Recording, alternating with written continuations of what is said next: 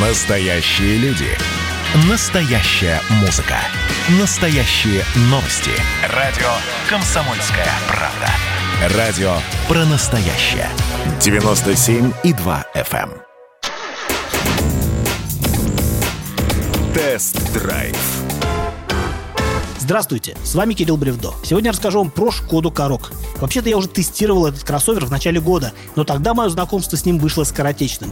К тому же презентация Шкоды проходила в Нидерландах, а тамошние дороги все же заметно отличаются от наших. Теперь же мне представилась возможность покорочить в естественной среде обитания, и я не стал отказываться. Ко всему прочему, и зима уже на подходе, так что будет возможность проверить, хорошо ли Шкода, напоминаю, нижегородской сборки, приспособлена к эксплуатации в холодное время года. В холода, в холода от насиженных мест Нас другие зовут города Кстати, о зиме. У Шкода Корок есть исчерпывающий набор обогревов, но не все они включаются отдельными кнопками. Например, чтобы нагрелся руль, надо выйти в меню климат-контроля и уже там на сенсорном дисплее нажать соответствующий символ. Мне вначале показалось, что это неудачное решение, однако выяснилось, что руль начинает греться одновременно с водительским креслом, обогрев которого включается клавишей на центральной консоли. Нужно лишь изначально задать этот параметр в настройках. Интенсивность можно регулировать, выбирая одну из трех степеней прожарки. И сиденье, и руль выходит на рабочую температуру довольно быстро. Как и во время голландского тест-драйва, мой корок был обут в породистые шины Continental Conti Viking Contact 7.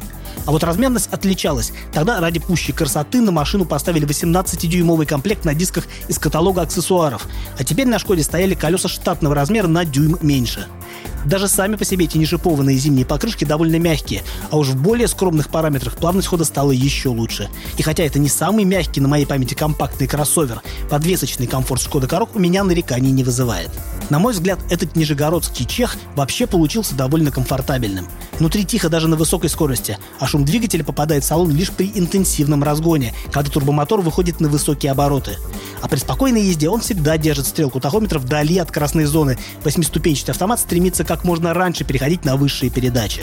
При этом все переключения происходят быстро и плавно, что также влияет на ездовой комфорт. А вот работа системы старт-стоп разочаровала. Она глушит двигатель во время остановок, но не всегда достаточно оперативно его запускает. И к тому же срабатывает грубовато. На форуме Корок клуба обсуждение того, как деактивировать старт-стоп раз и навсегда, растянулось аж на 13 страниц. Видать, ни одного меня раздражает то, как эта система работает. Отворила дверцу, когда не смогла я сказать ему стоп, стоп, стоп. Судя по всему, тестовый корок был еще из первых партий. Сейчас уже на машины в топ-комплектации Style ставят самые продвинутые мультимедийные комплексы Bolero с 8-дюймовым тачскрином, но моя машина оказалась укомплектована головой попроще, под названием Swing. У нее экранчик поменьше, всего 6,5 дюймов, и к тому же камеру заднего вида к ней не подключить. А ведь и такая Шкода тянет на миллион восемьсот. Как-то досадно, знаете ли. Хорошо хоть, что эта мультимедийка поддерживает интерфейс Apple CarPlay, благодаря которому я смог подружить iPhone с машиной, чтобы слушать свою музыку и пользоваться телефонной навигацией.